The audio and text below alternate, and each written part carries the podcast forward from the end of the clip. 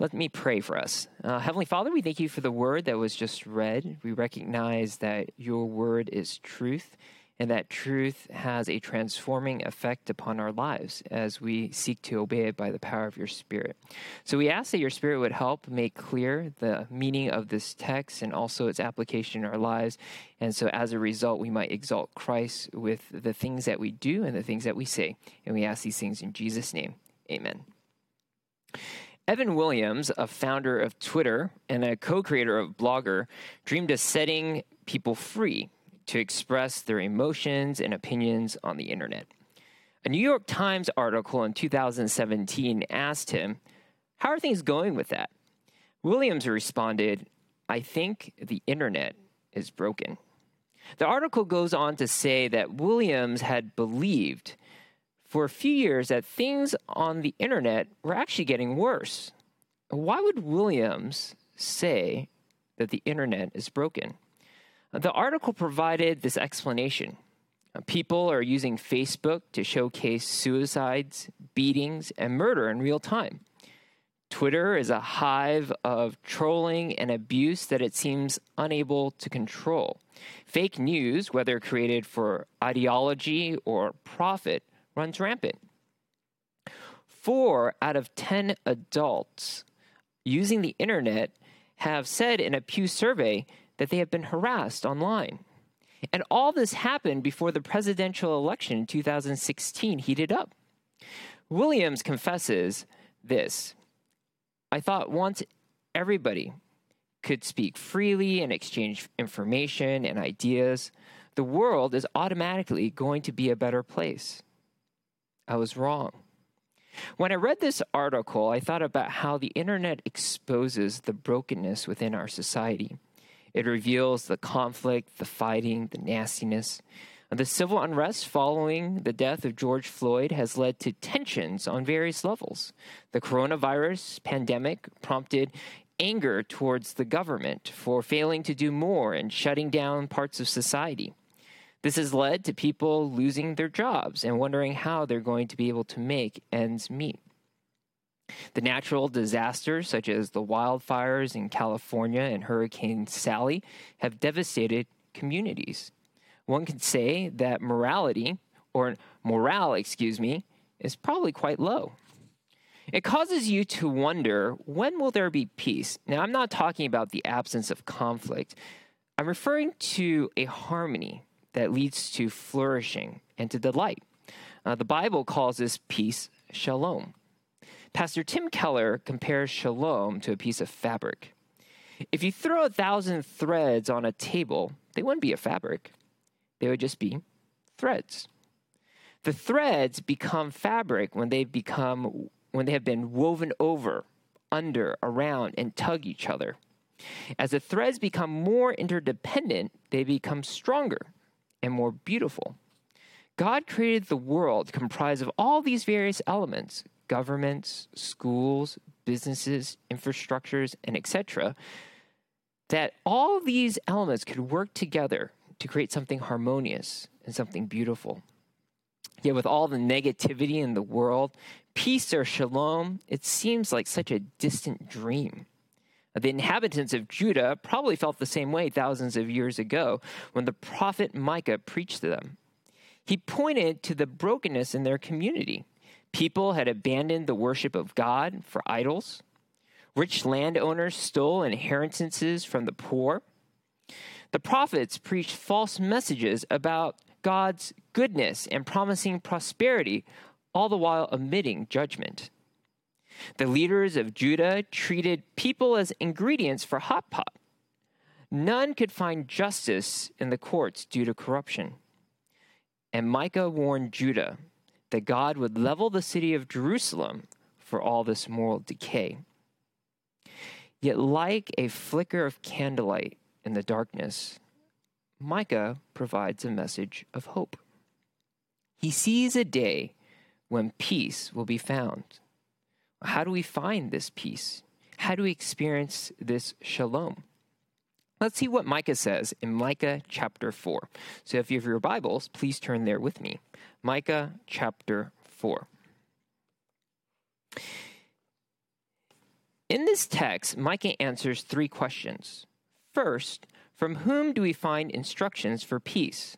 Second, why do these instructions result in peace? And third, how do we pursue peace?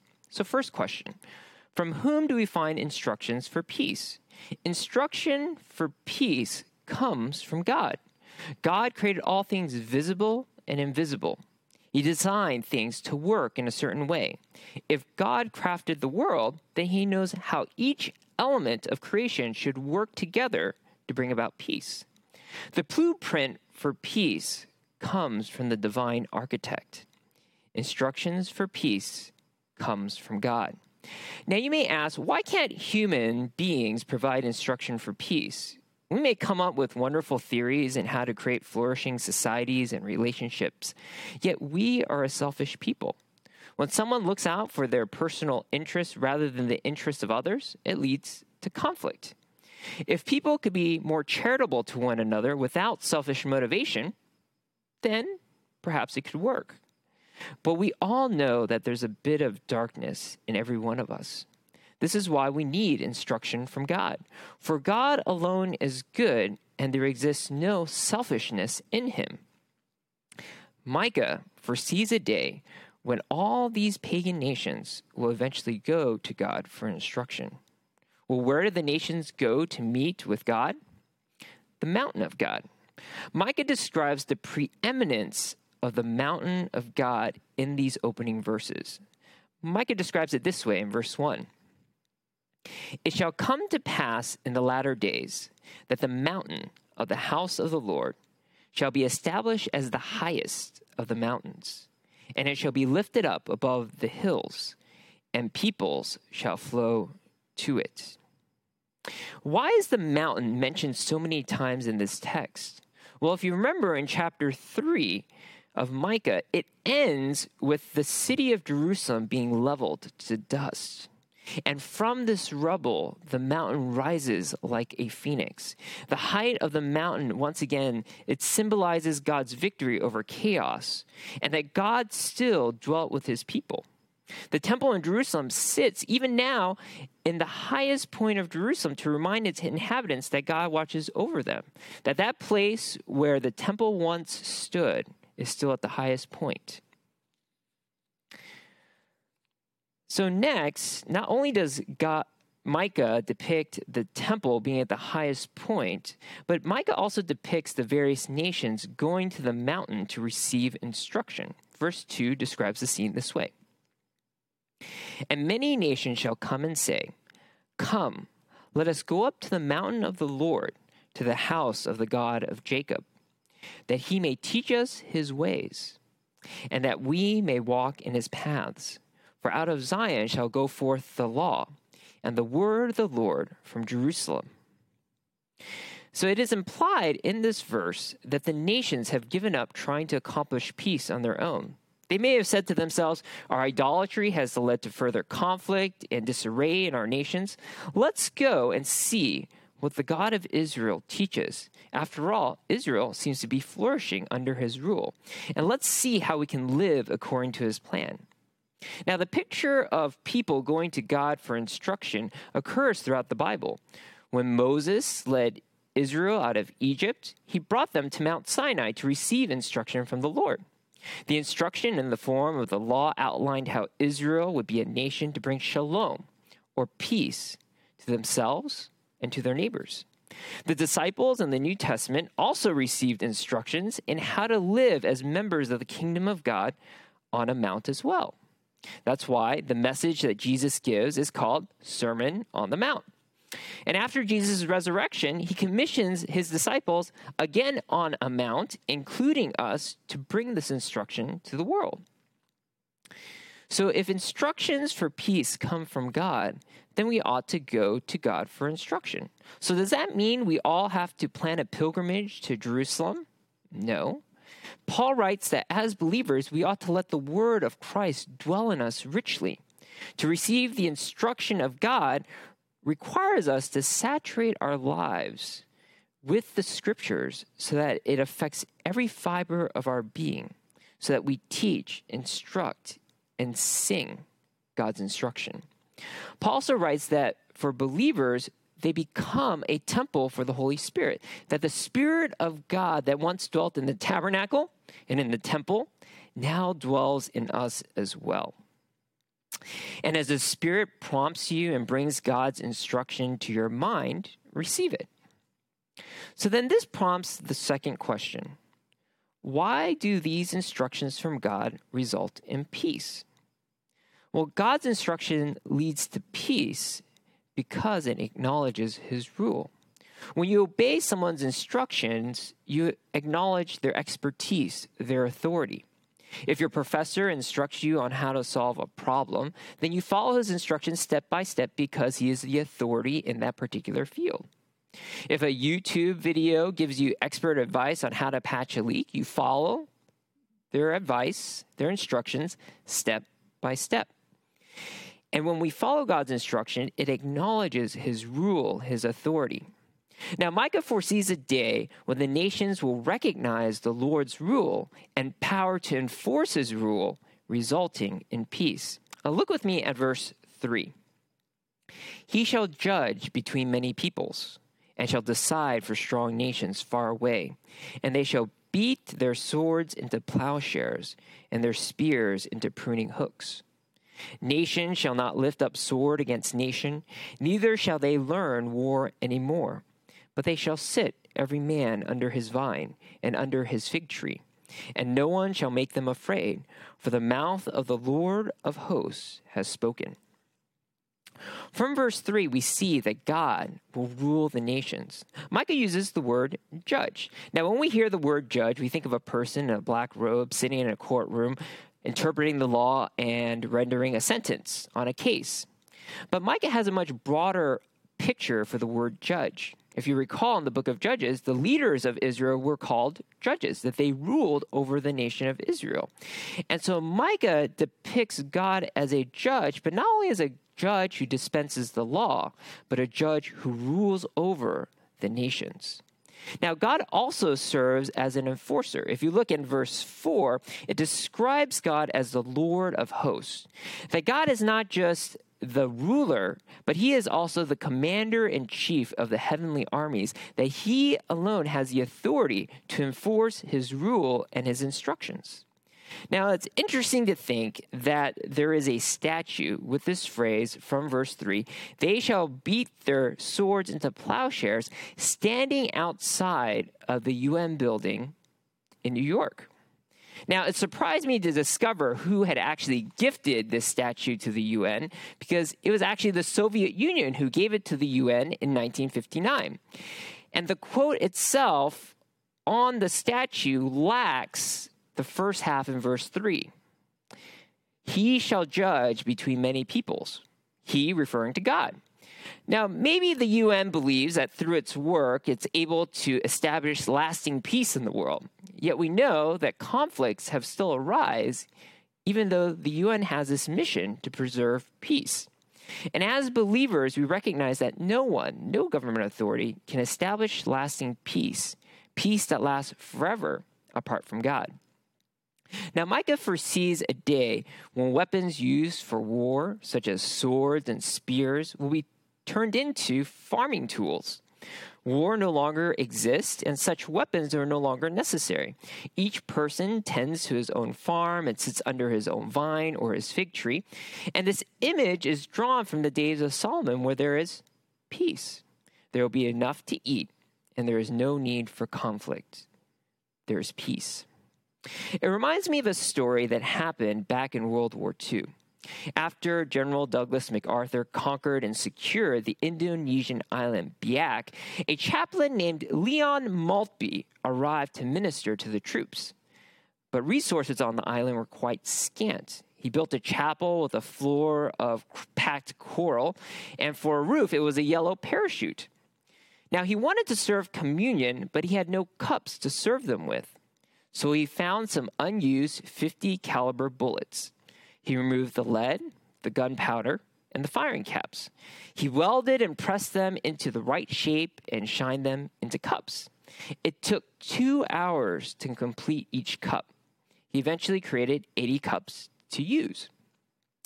Now, after the end of the war in 1945, Maltby was the first Protestant pastor to enter into Japan.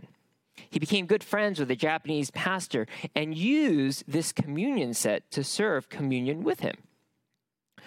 Bullets that it could have killed lives now were shared by former enemies to remember Christ's blood shed for them. This set, this communion set, is on display at the Veterans Museum in Daytona with the sign, "The pastor clearly understood the significance of instruments of death becoming a symbol for eternal life."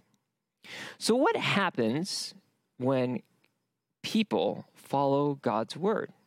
Well, when God's word is followed, peace follows. God's word in the law, the wisdom literature, and the prophets described how God had entered into relationship with Israel. The law gave instruction on how sin, which separated God from Israel, was to be dealt with through the sacrificial system. God also instructed Israel in how it would interact with one another and also its neighbors.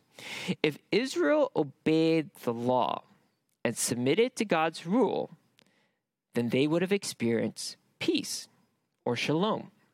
But Israel failed to live up to the covenant, leading to their exile. As believers, we recognize that we once were enemies of God as well, due to sin. But through faith in Christ, we now have peace with God. When we became Christ followers, we also joined a church, a community composed of people from different backgrounds, whether it be Asian, Latino, African American, or Caucasian.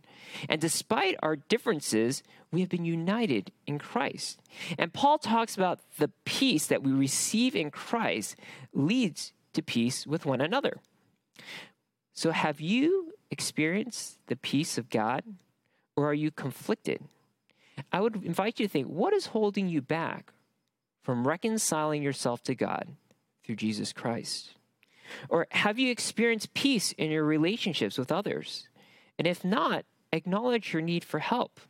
For Christ alone can supply the resources that you need to experience harmony and peace in your relationship with others. Now, if there is a place where peace exists, then it should exist in the church. Yet we all know that conflict occurs regularly in the church. Unresolved conflicts linger. Gossip and slander make their rounds. People tease each other. Words that become misunderstood lead to long-lasting grudges.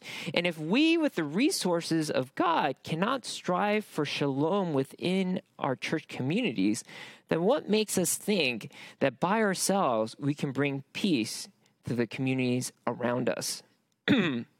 So where does peace begin? Peace begins with acknowledging God's rule. It begins with a submission to God's authority. Yet it's hard, because to submit, to be under God's rule, requires humility. Now, recall that in the book of James that we studied previously, that James traces the source of conflict to desires, and desires that we desire to fulfill through the ways of the world rather than through the ways of God. Hence, we need to humble ourselves and live according to God's design, trusting that God's design is best and that it leads to peace.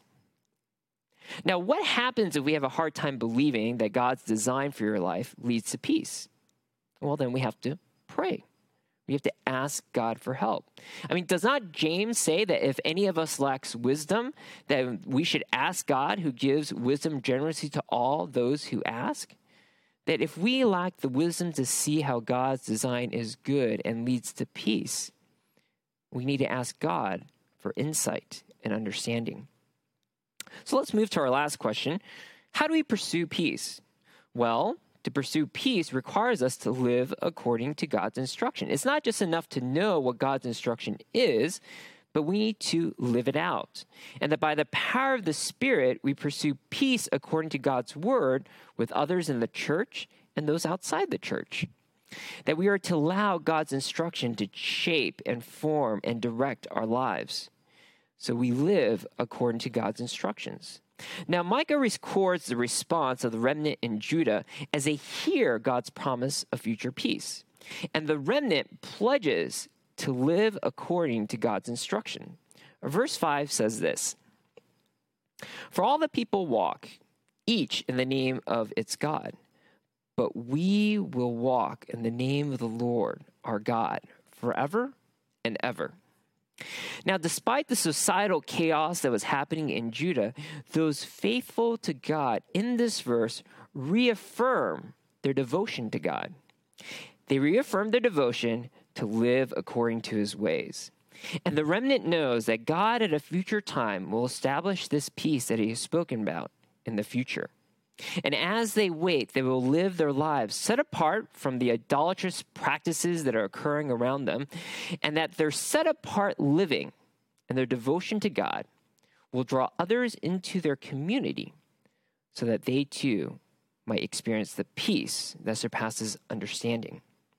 Now, God's people living according to his instructions piques the interest of others. When God establishes the nation of Israel on Mount Sinai, he intended Israel to attract others to come and to see his goodness. When other nations saw how God had blessed Israel, it creates curiosity. They come to Israel to figure out, why is it that every time they plant crops, it's always bountiful, even though they take a day off in the week?